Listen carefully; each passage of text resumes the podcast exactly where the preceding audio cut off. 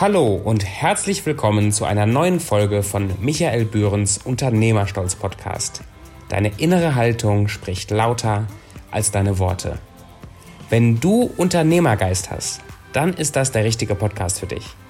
Als professioneller Netzwerker und langjähriger Unternehmer erzählt Michael Bühren Geschichten aus seiner Karriere und inspiriert uns, unsere innere Haltung zu ändern und stolz zu sein auf das, was wir tun. In der heutigen Folge geht es um Mitarbeiterführung und wie man als Leiter mit gutem Vorbild vorangehen kann. Bevor es aber losgeht, das Zitat für heute. Nur wer die Schuld hat, hat die Macht, etwas zu ändern.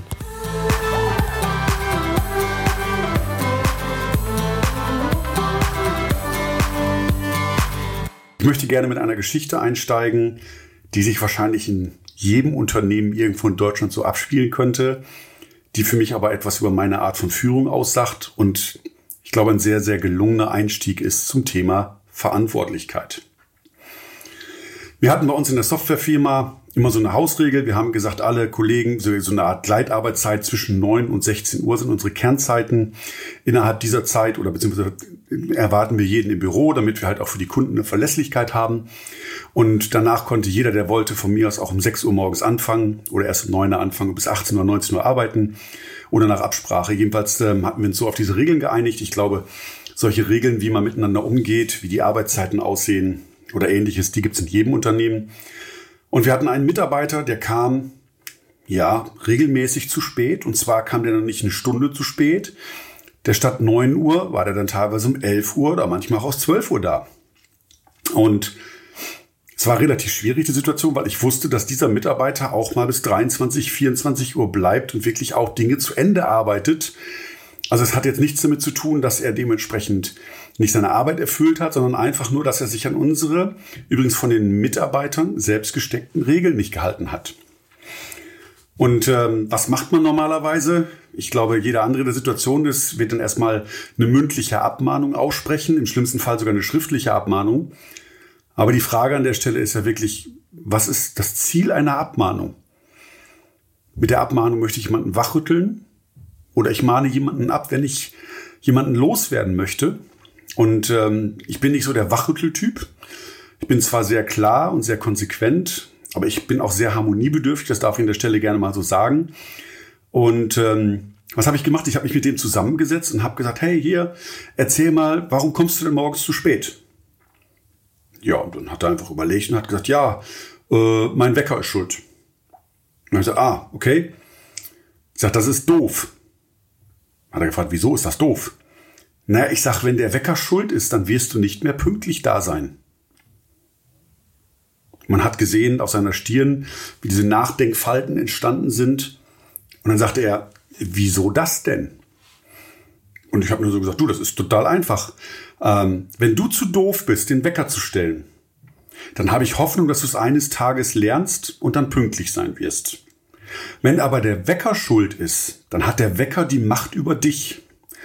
Und wenn der Wecker die Macht über dich hat, dann hast du leider keine Möglichkeit, hier morgens pünktlich zu sein, weil der Wecker hat die Macht. Denn, denke daran, nur wer die Schuld hat, hat die Macht, etwas zu ändern. Und wenn der Wecker schuld ist, hast du keine Macht. Ich denke, das ist ein spannender Ansatz gewesen. Es hat jedenfalls Wirkung getragen und ich, wenn ich jetzt behaupten würde, das Problem war restendlich gel äh, komplett gelöst, wäre es ähm, nicht ganz korrekt gewesen, aber es wurde wesentlich besser und er schaffte es meistens auch, diese Zeiten zu erreichen. Von daher Verantwortlichkeit. Wer ist verantwortlich? Ich finde auch diesen Satz, nur wer die Schuld hat, hat die Macht, etwas zu ändern. Bisschen übertrieben. Schuld ist eigentlich eher etwas, was in der Bibel vorkommt. Von daher mag ich auch manchmal diese Variation mit, nur wer die Verantwortung hat, hat die Macht, etwas zu ändern. Und das ist ja auch einer der Kernthemen oder das Kernthema jetzt in der jetzigen Folge. Es geht um Verantwortlichkeit. Eine weitere Situation aus meinem Unternehmerdasein war, dass mal einmal ein Mitarbeiter zu mir kam, der kam aus der Werkstatt und sagte zu mir, du Michael, äh, kannst du mal helfen?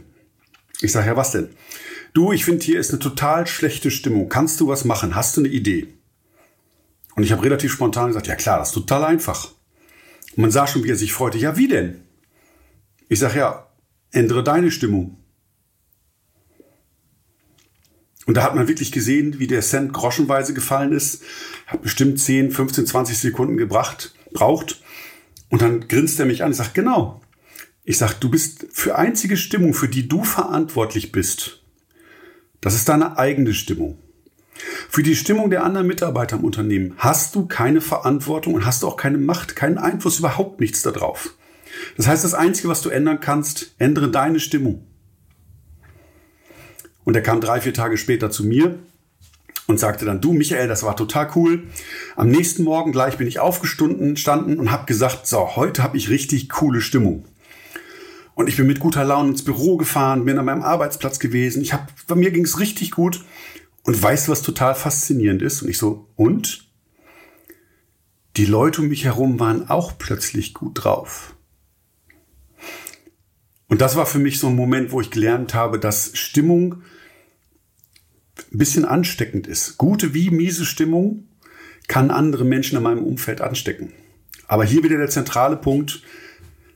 Wir sind ausschließlich für unsere Stimmung verantwortlich. Wir sind nicht für andere Menschen verantwortlich.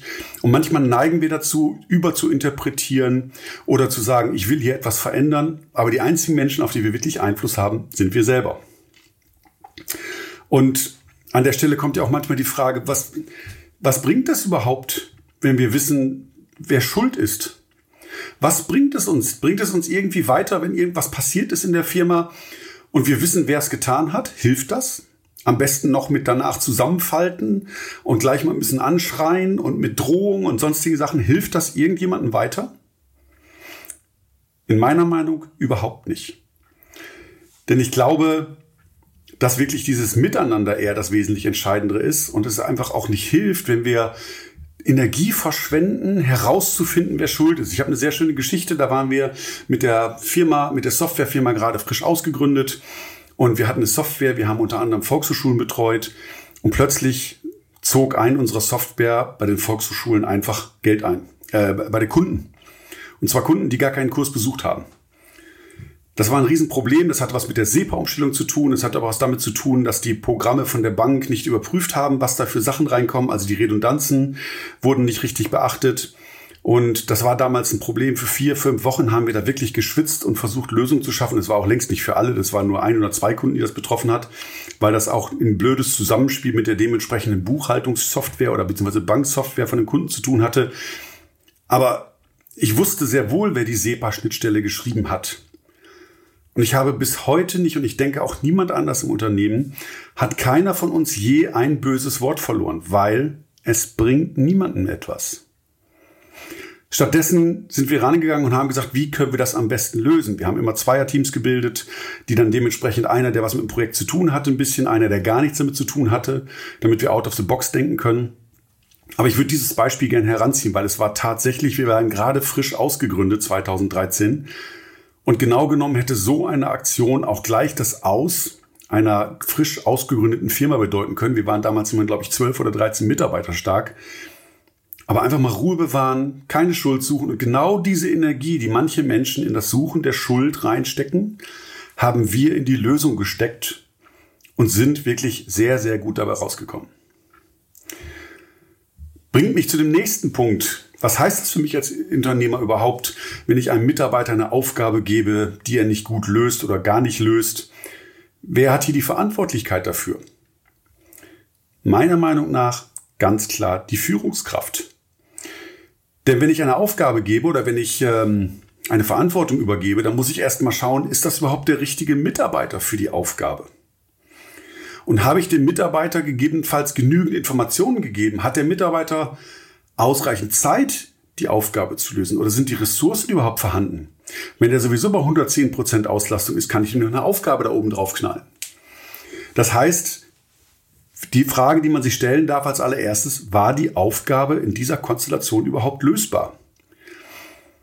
Und ich glaube, dass ich da als Führungskraft einfach meine Hausaufgaben zu machen habe. Und man tappt immer mal wieder in die Falle. Niemand ist perfekt, darum geht's auch gar nicht. Und ähm, ich habe am Anfang sehr häufig Aufgaben übergeben, weil ich immer meinte, dass derjenige, dem ich eine Aufgabe gebe, auch wirklich gut geeignet dafür ist und der Beste dafür ist. Aber es hat sich nachher als leider manchmal als falsch herausgestellt. Und daraus hat sich für mich eine Strategie entwickelt, ähm, die für mich eigentlich sehr, sehr viel Sinn macht und die einen Großteil der Probleme und Herausforderungen, die es später kriegt, im Grunde genommen wegnimmt. Denn ich übergebe einem Mitarbeiter nicht einfach nur eine Aufgabe, sondern ich übergebe ihm die gesamte Verantwortlichkeit. Und jetzt kommt's, ich gebe ihm nicht einfach nur was rüber, sondern ich frage ihn als allererstes zum Beispiel, siehst du dich der Aufgabe gewachsen? Meinst du, du schaffst das? Jetzt kann ich meinen Standpunkt, meine Ich-Botschaft da reinbringen. Ich, in meiner Meinung nach, bist du der Perfekte dafür. Ich glaube, du kannst das ganz hervorragend lösen, aber wie siehst du das selber? Achtung, an dieser Stelle habe ich gern auch gelernt, ähm, wenn ich zu sehr Verkäufer bin, ähm, dann kommt der andere manchmal gar nicht raus aus der Nummer, als er kann nur Ja sagen, aber im Grunde ist er doch nicht der Richtige dafür. Das heißt, ich muss ihm einen Rahmen geben, wo er die Möglichkeit hat, auch wirklich gesichtswahrend zu sagen, dass er vielleicht nicht der Beste für diese Aufgabe ist. Von daher, ne, ich, ich glaube, du schaffst das bestimmt. Ist eine gemeine Sache, wenn ich sagen würde, ich glaube, du schaffst das, aber ich kann das nicht richtig einschätzen. Ich hätte gern Feedback von dir. Glaubt mir, wenn ihr in einer richtigen schönen Unternehmerkultur seid, wo man auch Fehlerkultur und Offenheit hat, werdet ihr eine sensationell gute Antwort bekommen. Dann kann man den Mitarbeiter auch gleich fragen, du, wenn du die Aufgabe übernimmst, was meinst du denn, wie viel Zeit, wie viele Ressourcen brauchst du denn, um diese Aufgabe zu lösen? Und wenn er dann irgendwie ein paar Statements gemacht hat, was er braucht, wie das Ganze hin und her schieben möchte, kann ich ja schon herausfinden, ob das in seinem Tagesalltag zu implementieren ist oder nicht, ob seine Vorstellungen realistisch sind. Und dann habe ich auch noch die Möglichkeit, ihn zu fragen, hast du alle Informationen, die du benötigst, um die Aufgabe oder die, die Verantwortung dafür zu übernehmen? Und auch dann bekommen wir eine Antwort. Und jetzt kommt die alles entscheidende Frage. Wir neigen dazu, dass wir gerne in unserer Vorstellung idealtypische Vorstellungen haben, wie etwas funktioniert. Das heißt, ich, wir stellen uns selber immer bei Aufgaben den perfekten Ablauf vor. Egal was, ob ich ein Haus baue oder, oder ein Auto kaufe oder sonst irgendwas, läuft immer alles reibungslos und perfekt. Funktioniert immer alles genauso, wie ich es plane? Nein. Und wer kann es einigermaßen richtig einschätzen? der, dessen Business das ist, der, dessen Facharbeit das ist, der eine Expertise hat, aber nicht nur das Fachwissen, sondern auch wirklich Erfahrungswerte hat. Von daher die letzte Frage, die ich dann immer sehr gerne stelle, was meinst du, bis wann du diese Aufgabe erledigt hast? Und dann gut zuhören. Es kann sein, wenn euch die Zeit nicht passt, wenn es zu lange dauert, dann kann man die Rückfrage stellen, du, wie viele Ressourcen brauchst du oder können wir schneller machen, wenn ich dir die und die Zeit noch gebe oder wenn ich dir das und das Projekt noch wegnehme, damit du mehr Zeit für die Aufgabe hast. Also geht in den Dialog und übergebt nicht eine Aufgabe, sondern übergebt tatsächlich die Verantwortung für etwas. Und wenn ihr so mit den Mitarbeitern umgeht, werden Mitarbeiter sich auch darin wiederfinden. Weil mal ganz ehrlich, Hand aus Herz, wer von euch bekommt gerne Aufgabe, die er zu erfüllen hat. Wenn die Frau sagt, hol mal das Wasser aus dem Auto, klar machen wir das. Ehe, wir lieben unsere Frau, was auch immer. Aber machen wir das wirklich gerne? Vielleicht ja für den Menschen, aber die Aufgabe als solches ist doch nicht gerade heroisch. Und ich glaube, wenn wir Verantwortung übertragen, und sei es im Haushalt, dass ich sage, du bist jetzt für alles, was mit Getränken ist, verantwortlich und ich mache dafür was anderes, hat es was anderes, als wenn mir einer nur sagt, fahr hierhin, fahr dahin, mach das. Das erfüllt nicht. Und dann übertragen wir die Aufgabe und nicht die Verantwortung. Ich habe ein schönes Beispiel, ähm, was auch zum Thema Verantwortlichkeit gehört, ähm, was aus dem Basketball kommt. Wir haben beim Basketball im Spielverlauf, im Gegensatz zum Fußball, gibt es halt immer Auszeiten, die ich jederzeit nehmen kann. Dann habe ich eine Minute Zeit, um mit meinem Team zu sprechen. Und ähm, ich habe für mich ganz schnell erkannt als Trainer, wir müssen einfach ein ganz kleines bisschen schneller sein, damit wir gegen den Gegner gewinnen können. Was habe ich damals gemacht? Ich war natürlich ein lieber Mensch, ich war everybody's darling und für mich war Harmonie so wichtig und ich habe mich in die Mitte gestellt und habe gesagt, hey Leute, wir müssen ein ganz klein bisschen schneller laufen. Lasst uns ein bisschen schneller laufen. Könnt ihr euch vorstellen, wer sich angesprochen gefühlt hat? Genau. Die Leute, die sowieso schon schnell gelaufen sind, die haben jetzt versucht, noch schneller zu laufen. Und die Leute, die ich eigentlich erreichen wollte, ja, schade, die haben es nicht gehört. Die haben die anderen gemeint und die haben das dann auch nicht so aufgefasst. Und woran liegt das im Endeffekt? Ähm, durch meine Harmoniebedürftigkeit fehlte mir immer so ein Stück weit die Klarheit. Wenn ich in der Runde ganz klar gesagt hätte, ihr drei seid zu langsam, ihr müsst schneller laufen, dann wäre das eine klare Ansage gewesen. Aber meine Harmoniebedürftigkeit stand mir im Weg. Und das ist, glaube ich, das, was einfach auch teilweise Menschen haben, dass sie gerne mit allen gut Freund sein wollen, dass sie eine gute Stimmung haben wollen. Und ähm, ich komme darauf später noch zu sprechen, aber ich glaube, diese Harmoniebedürftigkeit, die ich hatte, war auch ein Problem, warum ich nachher nicht weiter als zweite Bundesliga als Trainer gearbeitet habe. Aber um das Positive daraus zu gewinnen, ich habe für mich eine Strategie entwickelt, wie ich das besser hinbekomme. Und was ich dann gemacht habe, nicht unbedingt im Spiel, aber grundsätzlich bin ich dann einfach in der Ansage, dass ich sage, hey, ihr drei, ich glaube, ihr könnt noch viel schneller laufen. Welche Parameter, was braucht ihr von mir, was können wir ändern, damit ihr noch schneller lauft? Und damit habe ich automatisch die Verantwortung weggenommen. Ich habe ihn aber auch, ähm, nein, Verantwortung weggenommen habe ich gar nicht. Ähm, ich habe ihn schon ganz klar gesagt, dass ich erwarte, dass sie schneller laufen. Ich habe ihnen aber auch gesagt, dass ich mich als Teil des Ganzen sehe und dass ich ihnen die Rahmenbedingungen schaffen möchte, damit sie diese Leistung abrufen können. Und dadurch habe ich so eine Mischweg gehabt zwischen, ich kann eine klare Ansage, eine klare Ansprache machen, bin aber dabei mit ihnen im Boot, indem ich nämlich für sie einen Rahmen schaffe und äh, sie zu ihren persönlichen Bestleistungen bringe. Und jetzt mal andersrum gefragt, wenn ich jetzt sage, ihr drei schneller laufen oder wenn ich sage, hey, ihr drei, ich glaube, ihr könnt total noch, da steckt noch viel mehr in euch drin. Wie kann ich euch unterstützen, damit ihr dieses Potenzial abruft? Was fühlt sich in euren Augen besser an? In euren Ohren kann man ja besser sagen. Was fühlt sich besser an?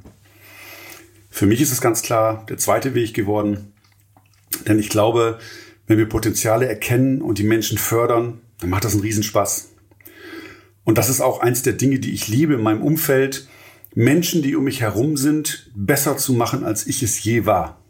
Wenn mir das gelingt, geht mein Herz auf, geht meine Sonne auf, dann habe ich einen Riesenspaß an der Backe. Ähm, aber nicht diese Menschen dahin treiben, sondern wirklich durch Inspiration Dinge in ihnen sehen, die sie selber nicht sehen und ihnen den Rahmen dafür geben, ihr Bestmögliches für sich selber zu erreichen. Dann bin ich glücklich und dann bin ich originellerweise meistens auch recht erfolgreich, wenn diese Menschen in meinem Umfeld sind.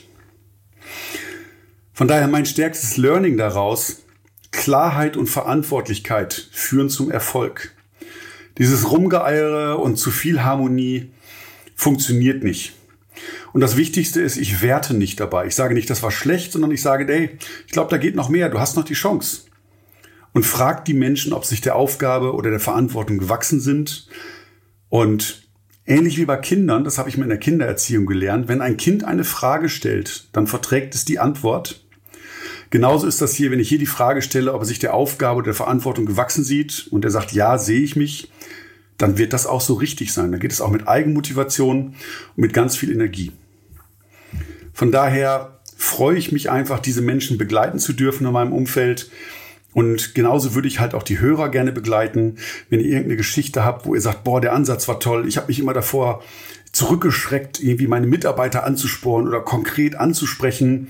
Ähm, und ihr habt jetzt eventuell den Schlüssel gefunden, der sagt, yo, das ist eine Herangehensweise, da komme ich mit meiner Harmoniebedürftigkeit und mit meinem Anspruch auf Klarheit richtig gut zurecht.